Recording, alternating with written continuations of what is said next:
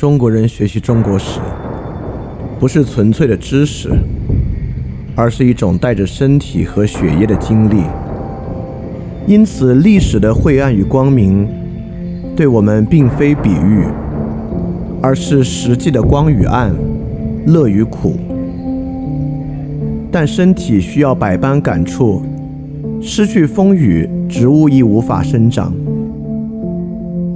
因此。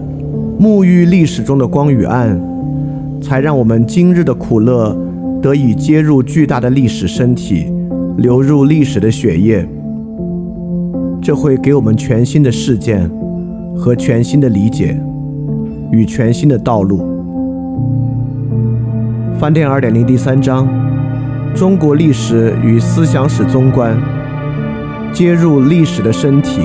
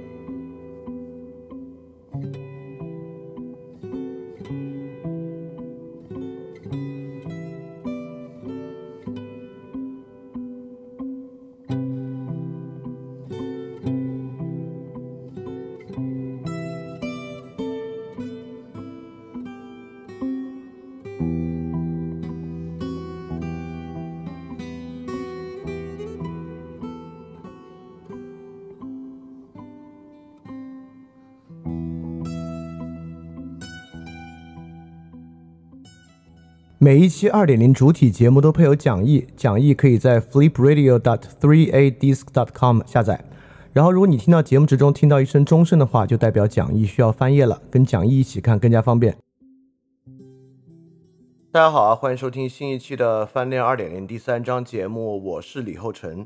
那么这个呢，是我们秦汉这一部分的第二期。在秦汉这一部分的第一期里面呢，我们讲到了一个非常关键的视角。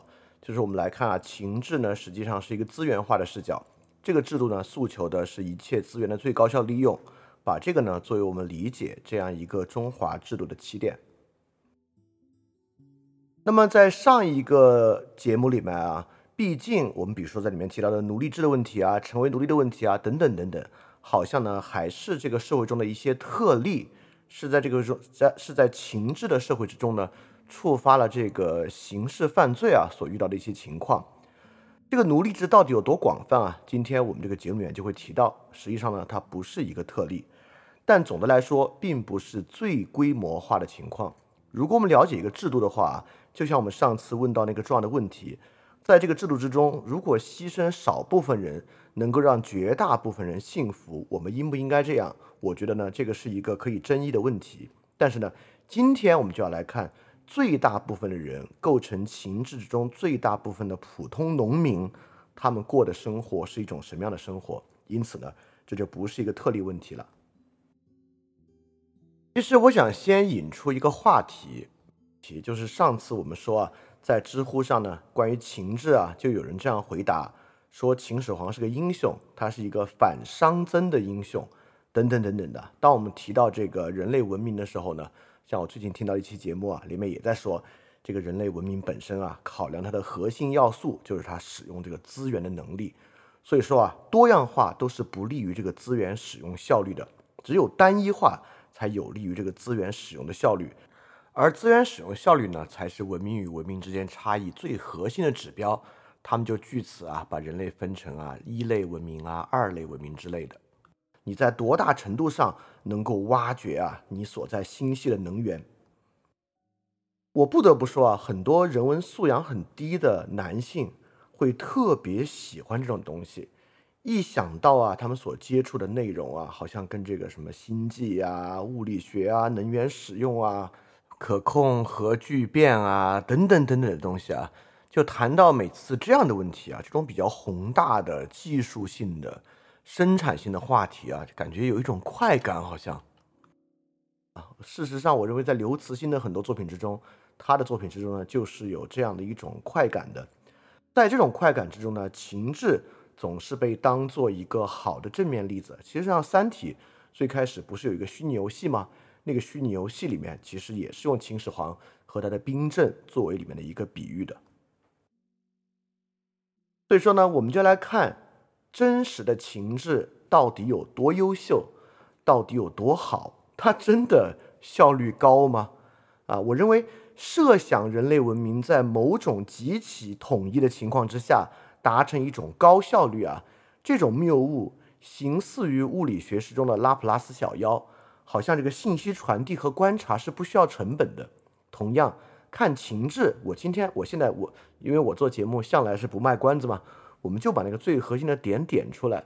看情志，我们就在看，想维持那种所谓高效统一的标准，成本到底有多大？这个东西是不是像拉普拉斯小妖一样，是个无成本的东西？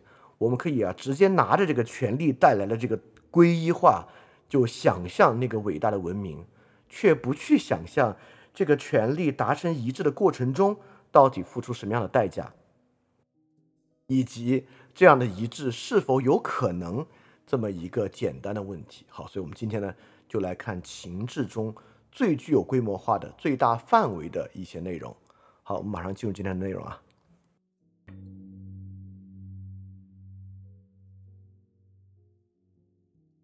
今天呢，我们主要来介绍徭役制度以及徭役制度之所以能够动员组织徭役制度的乡里制度。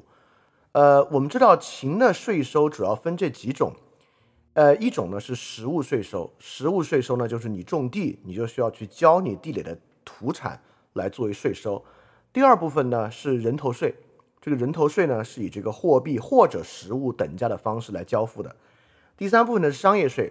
商业税在这个秦制之下，确实并不是覆盖所有人的了，因为在秦朝的制度之下呢，其实经商从商的人很少。我们知道这个法家呢是重农抑商的，最重要的呢就是劳动税赋，就是徭役制度啊。我觉得在秦代呢，呃，一个普通农民啊，他所肩负的最重的呢就是徭役制度。所以我们今天主要讲徭役制度。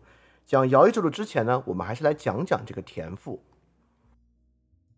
董仲舒撰写的《汉书识货志》就说：“田租口赋，盐铁之力二十倍于谷，就是谷制的税赋重二十倍。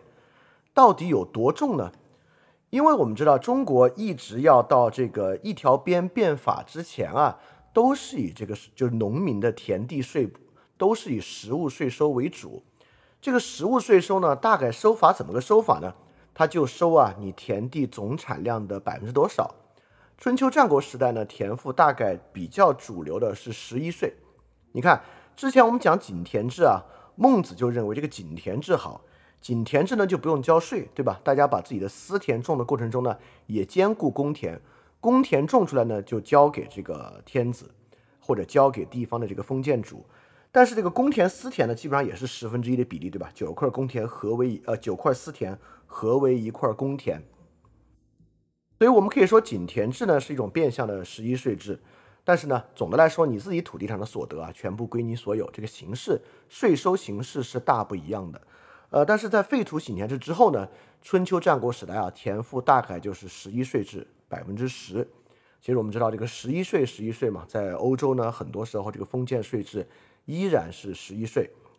商鞅变法，啊当然动机是为了多收税。就制作呢，把土地划分为等级，按照等级征税的制度。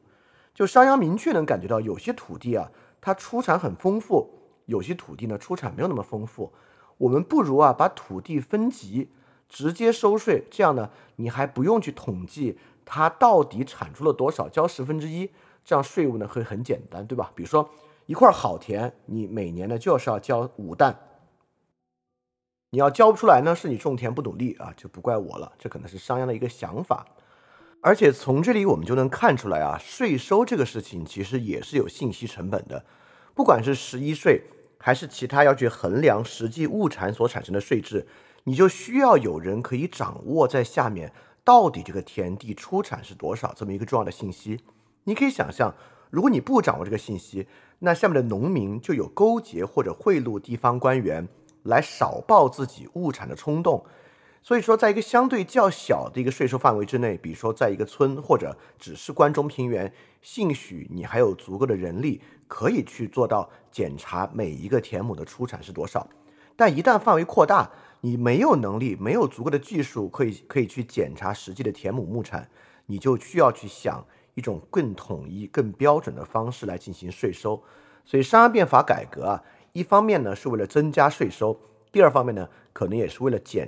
减少税收的成本这么一个考量，那之后我们还会再看秦的田租变化，我们也可以我们也可以想象到，是因为秦一扫六合之后统一天下的范围扩大，那么再去划分田地的等级，甚至都变得非常困难，甚至你也可以想象，在基层呢就有足够的冲动去勾结地方官员，明明把好的田说成是次的田，来减少田亩，所以说它就会变成一种更加标准的征税方式。那么这里呢，基本的税收逻辑我们知道了，而且呢，随着范围的扩大，尤其是在当时的技术条件之下，这个税收的标准呢具有简单化的倾向。但是秦的税负到底重不重？在田租这方面啊，我们还是很想知道它具体到底是收了多少税。《汉书》里面讲秦有一句话说：“内心工作，外攘夷狄，收太半之赋。”太呢是泰山的泰。太半支付的意思呢，就是收了大半，就农民产出的一大半都要收到税收。最开始看到这句话，我以前就听到这句话，因为我会认为啊，汉朝呢特别喜欢贬低秦，因为它承接在秦代之后，也是灭秦嘛，也感受到了秦朝的短暂，所以我开始觉得啊，有点不太可能。你想也不太可能啊，原来春秋战国时代收百分之十。现在收百分之五十以上，这是怎么可能呢？哎，我这次啊，我还真看到了一个数据，我就来帮大家算一算这个数据是多少啊？这个数据本身呢，来自于《里耶秦简》，在《里耶秦简》记载，洞庭郡洞庭湖支流旁边的小城市千陵县，因此呢，有千陵县非常非常详细。像我们上次说啊。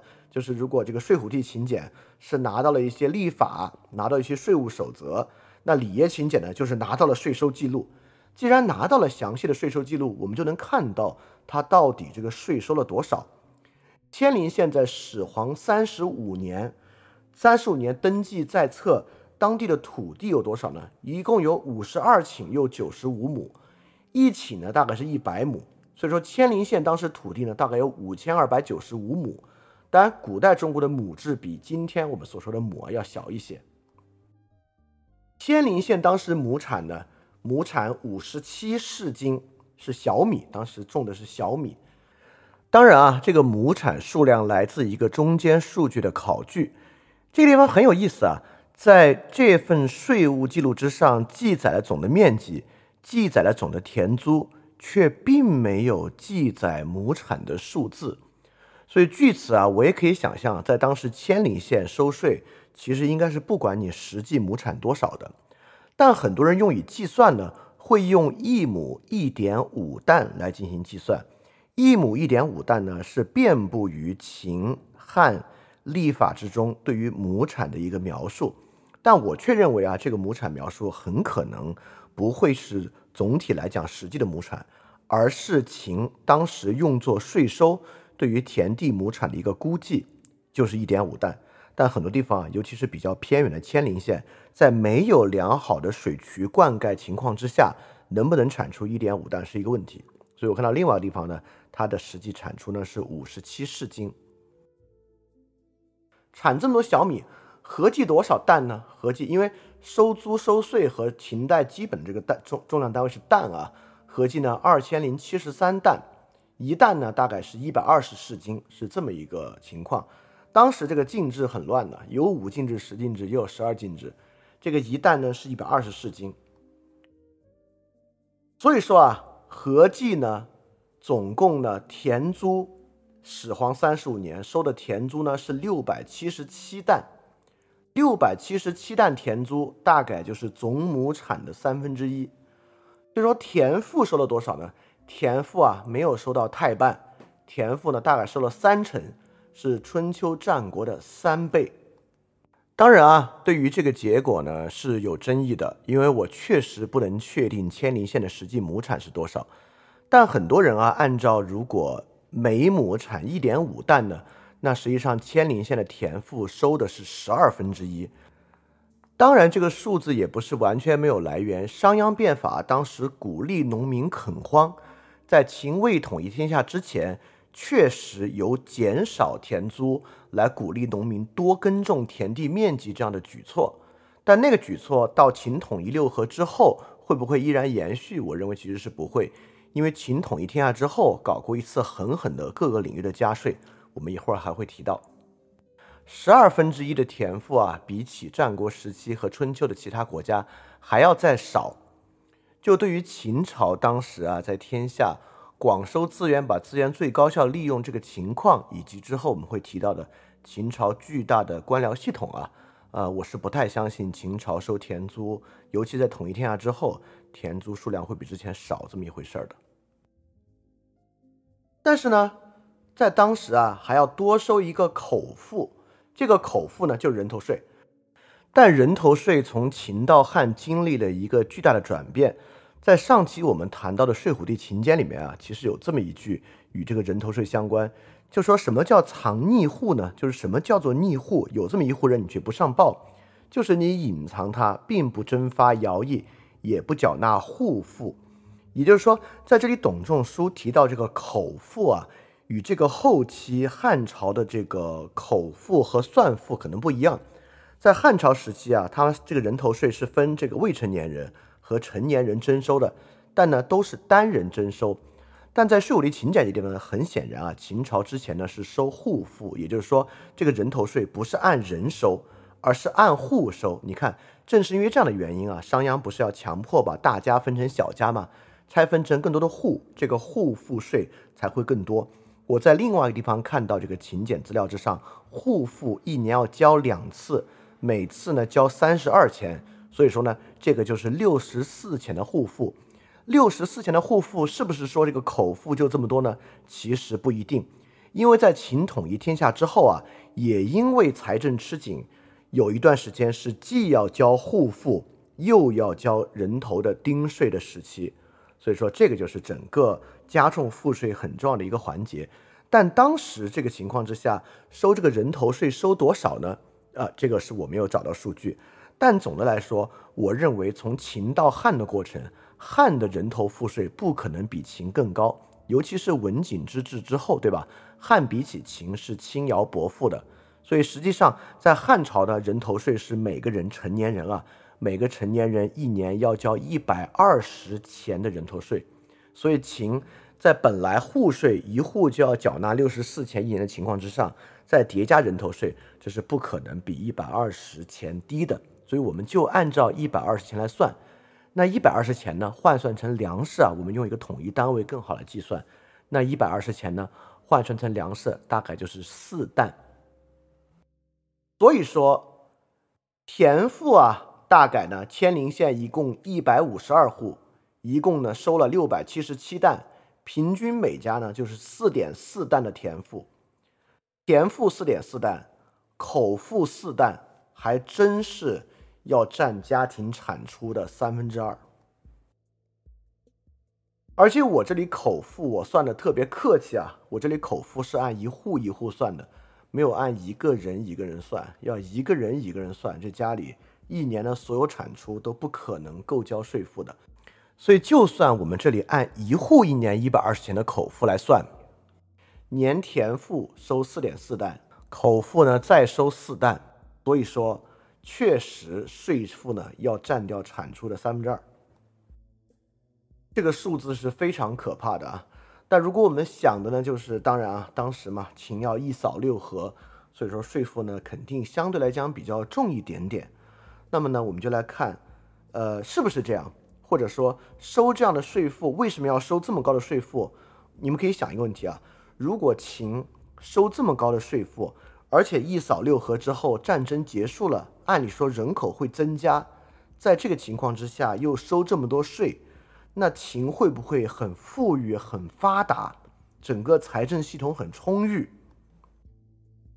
如果是的话呢，说明啊收这么重的税负确实能够豢养起来一个庞大的机器。但如果最后的结果是秦收三分之二收入的税负依然财政亏空，那就说明整个这个体制出了极大的问题。那出了什么问题呢？但这个没什么关子可卖，就是出了极大的问题。当然呢，这个问题就是这个系统耗散非常严重，导致维持成本极其的高。好，大概呢，非劳动税负就是这么一个情况。大概非劳动税负呢，作为农民来讲啊，要缴他年收入的三分之二交给国家。那我们就来看看我们今天的主要来讲的了，就是这个徭役系统是什么样的。毕竟啊，在秦啊，整个税负部分是次要的，最主要的税。就是这个徭役所产生的税负。翻转电台需要你的支持啊！因为之前有长期以来啊，一直四年以来支持我的一个大额捐赠人，我跟他的捐赠期限到期了，所以现在呢，我要来看翻转电台啊有没有可能自己造血，可持续的继续发展下去。但是翻转电台呢会继续保持非知识付费模式，不管是电台节目、文章、知识社群，都保持全免费的模式。也不需要接广告或者做定制节目的方法，能够保持独立的运营。所以在这个背景之下，需要大家的支持捐赠。希望饭店呢这个创作机制可以保持下去。如果运气好啊，钱多于我自己的生活所需，它还会用于做事侠创作机制本身的创作补贴。所以说，特别希望你通过 Patreon 和爱发电这两个平台赞助。如果你需要知道 Patreon 和爱发电的地址，请去 Show Note 之中看。好，谢谢大家了。